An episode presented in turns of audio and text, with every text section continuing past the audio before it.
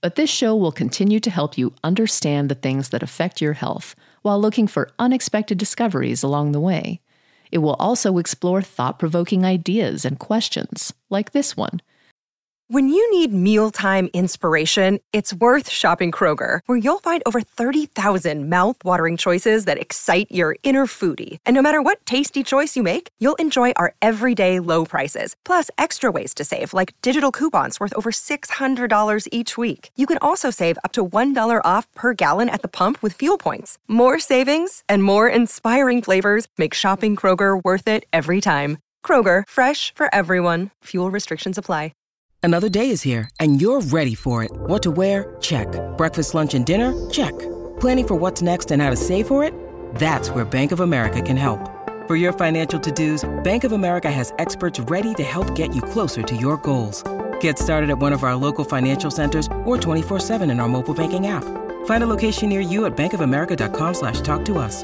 What would you like the power to do? Mobile banking requires downloading the app and is only available for select devices. Message and data rates may apply. Bank of America and a member FDIC. Most people with Parkinson's disease take medications to alleviate symptoms.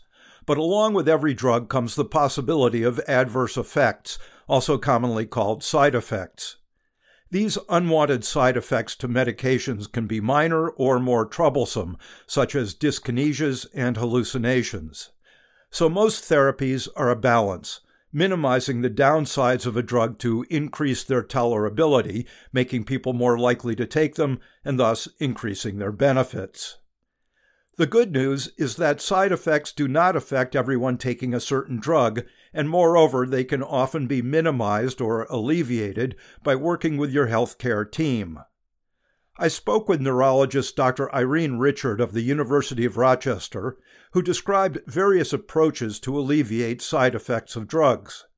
A key aspect is to be aware of what may occur when starting a new drug, reporting problems when they do occur, and having reasonable expectations for the benefits of a drug as well as its downsides. When people go on anti Parkinson drugs, what are some reasonable expectations in terms of what symptoms they may alleviate and what they don't attack? I think that it's important, like you said, to have realistic expectations of what symptoms may improve. And of course, between you and your physician, you have to have an understanding of what medication might be helpful for what symptoms. So the way that we look at this are we might call them you know dopa responsive symptoms versus non-dopa responsive symptoms. So if you think about early on in Parkinson's disease, when you think about what core symptoms are, we usually think of bradykinesia, right? So a slowness of movement. In reality, people will have both slowness as well as a reduction in kind of the, the amplitude, so the movements will be smaller, as well as a worsening in the rhythm.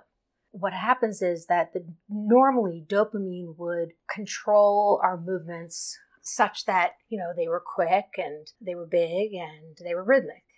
The control of movements and dexterity is one of the core features of Parkinson's disease that does respond very well to medications that improve the function of dopamine, as does what we would refer to as rigidity. Even though someone may or may not be aware of the fact that they have rigidity, both rigidity and bradykinesia do respond relatively reliably to medications that improve dopamine. On the other hand, the third core feature of Parkinson's disease that people will often have early on would be a tremor. It's usually a resting tremor present when they're not doing anything, and it tends to go away or improve as you move the limb. But tremor is something that is variably responsive to our dopaminergic medications.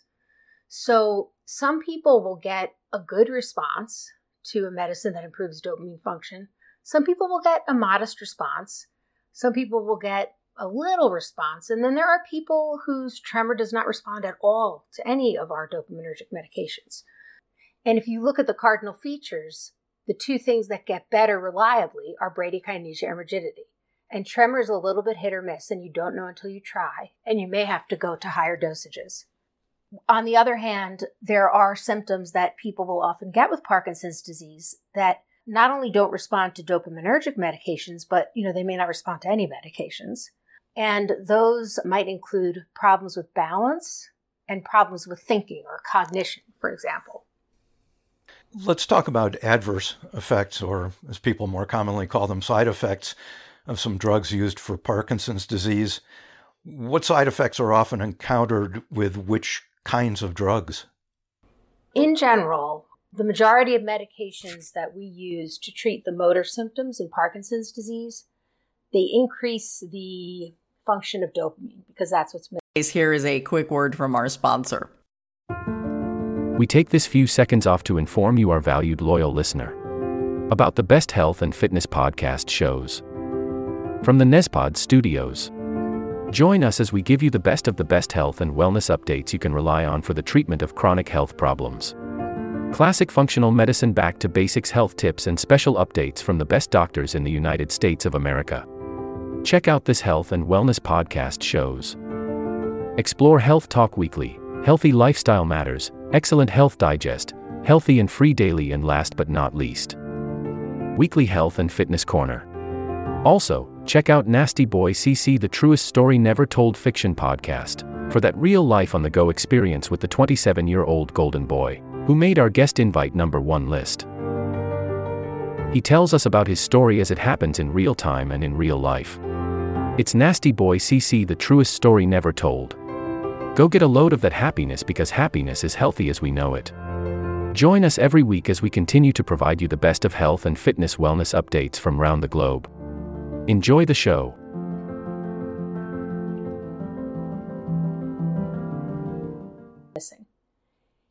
Anything that increases the function of dopamine will tend to improve movement, but it also runs the risk of causing what we call mental status changes. So that could be confusion or visual hallucinations, for example. And really, those can happen with any of the medications we use to treat the motor features, although some people are more vulnerable to those side effects than others.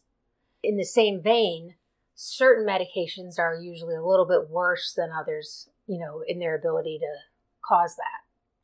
So, if we were going to break down the classes of medications, what I would say is that the medication that's the most effective and that we know has been around for a long time and is the most likely to help with Parkinsonian motor symptoms, that's the medication we often refer to as Sinemet or carbidopa levodopa.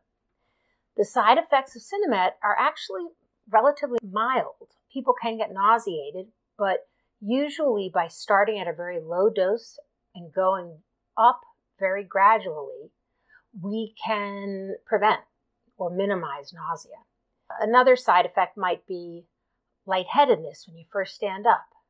And that's caused by a combination of the fact that blood pressure control is disordered in Parkinson's itself and then the medications like Sinemet kind of contribute to that.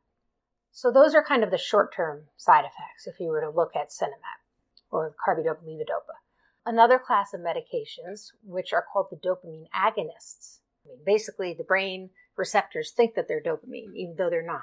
And these are medications like pramipexole, the brand name of which was Mirapex, or ropinirole, or Requip, rotigotine, or Neupro patch. So those medications, they can help motor symptoms, not to the extent that the carbidopa levodopa would, but they can. So the most common side effects that they have that we usually are concerned about, they can be sedating, so they can make people sleepy. And sometimes that sleepiness can come on suddenly. Some people have referred to that as sleep attacks, and which is obviously a big concern. For example, if somebody's driving and they may not have much warning before they fall asleep. Another is edema, and that's actually swelling of the extremities. It's usually swelling in the legs. In and of itself, that's not particularly dangerous, but it's something of which to be aware so that you don't go, let's say, pursuing an entire workup with your primary care doctor. They are probably a little more likely than levodopa to cause visual hallucinations in people who are vulnerable to them. And that tends to be people who are older or who have cognitive impairment. And then the other really important potential side effect of any dopaminergic medication, but probably of most concern or most commonly with the dopamine agonists, we refer to them as impulse control disorders. And this is basically compulsive behavior. So people can't control their impulse and will do things that they ordinarily wouldn't or they don't necessarily want to. And the best example I would say is what we refer to as pathological gambling. And there are people who have never gambled in their life and they start a medication like a dopamine agonist and they've gambled away their life savings. And when the drugs first came out, we didn't realize that association. And once that association was recognized, it's become really important to let people know about that because it doesn't seem intuitive that one would think, oh, this medication I'm taking for my Parkinson's disease is making me gamble. But the reality is that it can. So we always like to kind of warn people ahead of time just to be aware of it. It doesn't happen to everybody. Younger people tend to be a little bit more prone to it. And certainly people who have either a personal or family history of impulse control disorders or substance abuse. But plenty of people who develop it really don't have a personal or a family history of such things. So, you know, that would be with the agonists. Another medication that we use is called amantadine. It's kind of in a class of its own because it does a lot of different things. It can help the underlying symptoms of Parkinson's. It can also help reduce the dyskinesias that people get over time when they take dopaminergic medications. So those are those wiggly, wriggly movements that people have. And amantadine can not only help the underlying things like the slowness and the tremor, it can also help reduce those dyskinesias. The side effects of amantadine are similar to the others in that it can cause confusion or hallucinations, but in addition, it can cause the swelling in the legs as well as a, rash, a very distinct rash, which is a kind of lacy, patterned, reddish rash on the legs. It's not dangerous, but it is something that can be associated with amantadine. And then, probably of most concern with amantadine are what we refer to as anticholinergic effects. And those are basically things that, for the most part, people with Parkinson's already have problems with, so they can get even worse. That would be things such as confusion, problems with, let's say, being forgetful, dry mouth, constipation, difficulty starting to urinate. All of those things, again, we refer to as anticholinergic side effects, and those can be seen with amantadine. In addition, amantadine can sometimes cause insomnia. And the one other thing to keep in mind with amantadine is that, unlike the rest of our medications, it's cleared by the kidneys. If somebody's kidneys, let's say, aren't really working perfectly well, if somebody has some difficulty with their kidney function, the amantadine will build up in their system. So they'll be more prone to getting side effects of it. Sometimes we add medications, we mix medications. People are aware of that.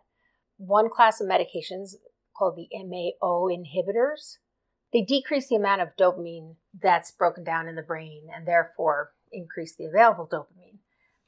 And sometimes they're added on to existing medications just to kind of prolong the effect or kind of give a little extra benefit. Those really have similar side effects to the others that I talked about in their potential to cause hallucinations, also their potential to cause a drop in blood pressure when first standing up, and the one other thing I guess I'd mention about them is people will get warnings along with their when they get their prescription filled or even the doctor a warning might pop up as they're making the prescription that you don't want to combine those with some other medications including commonly prescribed antidepressant medications we prescribe antidepressants along with those MAO inhibitors all the time we just let the pharmacist know, yes, we're aware of it. But that's a very commonly prescribed combination. What can be done? Can you just list some things that help to mitigate side effects in general? What sort of approaches do neurologists take to help people overcome them or even hopefully eliminate them entirely for a certain kind of drug? The first thing is just, first of all, to establish for sure that it is a side effect of the medicine. It's usually pretty obvious, though not always. So you hopefully only make one change at a time so you know what's causing what. But if it does appear as though you're having a side effect related to a drug that you started, one thing you might do, it depends, first of all, how serious the side effect is, right? Now, for example, if you were to start Sinemet or carbidopa levodopa and you got nauseated, One approach would be okay, let's back down. Let's start at an even lower dose and go up even more slowly to let your body get used to it. Because even though you might not have been able to tolerate a rapid increase, maybe if your body gets used to it over time, you will be able to tolerate it. And actually, that's usually the case. Another possibility would be that you just have to lower the dosage. You know, everybody is different. I would say that one important thing to think about I'd mentioned to you that all of these medications can potentially contribute to this drop in blood pressure when you first stand up. That's called orthostatic hypotension. And that's actually a pretty big problem because people stand up and they get dizzy, their blood pressure drops. And all of our medications that I just mentioned, except for amantadine, tend to do that. We will often tell people, okay, well, get up slowly, make sure you're well hydrated, you know, add salt to your diet. There are a lot of things that you can do that are, you know, quote, conservative measures. But the other really important thing is to look at your other medications that you're on, perhaps for different indications and prescribed by a different doctor. And the most common ones are medications that you have been taking, for example, for high blood pressure. So you might have had a history of high blood pressure, be on a medication for high blood pressure, and all of a sudden you get Parkinson's disease. And then, particularly when you take a medication to treat it, you no longer need that high blood pressure medicine. And in fact, it can worsen that phenomena of the blood pressure dropping. And another example of a medication that can do the same thing, there are certain medications that are used particularly in men who have prostate problems and initiating urination. Flomax is, is an example. That can also cause that orthostatic hypotension. So you kind of have to look and make sure that you're not having an additive effect of two different medications. And in some cases, you may just have to make a choice of, you know, well, if you really need the other medication and your conservative measures don't work, you're going to have to either stop the Parkinson's medication or you can treat a side effect with another medication. It's not what we like to do. We don't like to keep adding more medications, but there are medications that we do use not uncommonly in Parkinson's disease to increase blood pressure. So, depending on the side effect, depending on the medication, there are a lot of different ways that we can kind of deal with the side effects. And the other thing to keep in mind is that there are some side effects that are problematic and, you know, very difficult to just live with, and we really need to do something. There are others that it's important that you notice them so that you and your doctor are aware that it is a side effect but it doesn't necessarily mean that you need to do anything differently. I suppose one key to this thing is to be able to work with your neurologist to alert them to these kinds of side effects. Do neurologists typically go beyond just saying, Are you having any problems? But saying, Oh, I see you're on XYZ medication. Have you noticed this or this, or is it troublesome? Yeah, no, that's a good point. What I would say is that generally, when we first prescribe a medication, we would tell people what the most common side effects are, what to look for. I mean, obviously, if you read a package insert, it contains everything. So we don't recommend doing that. But for example, with Sinemet, when we prescribe that, I'll say, you know, can cause a little bit of nausea. That's why we go slow. It can cause some lightheadedness when you first stand up. That's why you want to take your time. And on the other hand, with dopamine agonists, it's really important that we warn people about the potential for both the swelling in the extremities as well as this impulse control disorder because people might never put the two together or even think that it's a side effect. So, from a patient standpoint, it's always helpful to ask what potential side effects might I experience with this medication. And it's important from the neurologist's aspect to be proactive and tell patients, you know, you don't want to scare somebody, but you can tell them not everybody gets this, but potential side effects or ones that we see commonly are X, Y, and Z. I'd say that most neurologists tend to be rather conservative and that will start at a low dose and will go up gradually. It depends upon the neurologist, but we'll tell people, why don't you contact us when you get to, let's say, a certain dosage, and then we'll let you know what to do from there. In other words, let's say you get up to one tablet three times a day of Sinemet. If that's worked and you're tolerating it, you could just stay there. On the other hand, if you're tolerating it, but it didn't really help, let's say your dexterity or tremor, we may then say, okay, let's keep going up then. But it's certainly important if you are on a medication, particularly if it's recently started medication and you are experiencing a new symptom, it's important to bring it up to your neurologist, first of all, just so that they know and they may be able to determine, oh, well, you know, that might be a side effect of this medication. Or even if it's not a side effect of this medication, maybe it means something else is going on that you should get checked out with your primary care doctor. So I do think that kind of being vigilant, but not necessarily overly vigilant. But on the other hand, if you're having symptoms, particularly something new, it never hurts to mention it. Is there any sort of nutshell message to patients and caregivers in this area? I think that when it comes to Parkinson's disease, it's good to understand that the medications we use are used to treat symptoms. I think one thing that I really do want to get out there because I think it's such a prominent misconception, still seems as though people are very hesitant to start Sinemet or carbidopa levodopa. We've really come full circle, and over the past 10 to 15 years, we've done extensive studies. And while it was a concern initially, about should we wait to start Sinemet, the majority of Parkinson's disease specialists have come to the conclusion that when somebody is having symptoms that would respond to Sinemet, and those symptoms are impacting their quality of life, they should not hesitate to start carbidopa levodopa because it will improve their function, it will improve their quality of life, and even things like exercising that we know is really helpful for Parkinson's disease. In fact, it may even slow the disease progression. We know it slows functional decline. Sinemet, for example, carbidopa levodopa, there's even been studies that show that people get more out of their exercise when they're on Sinemet than when they're not. And eventually, because everybody ends up being on Sinemet for the most part, what you have to do is look a few years down the road and realize everybody looks the same at that point. In other words, it doesn't change the ultimate outcome. But what it does do is if you started sooner, in retrospect, you probably will have had better functioning, a better quality of life for a longer period of time than had you tried to hold out on starting it. So That's just one real important message because I just see it so commonly. Very good. I appreciate it. I'm sure this will all be helpful to our listeners. Thanks. This will conclude the episode. Thanks for tuning in.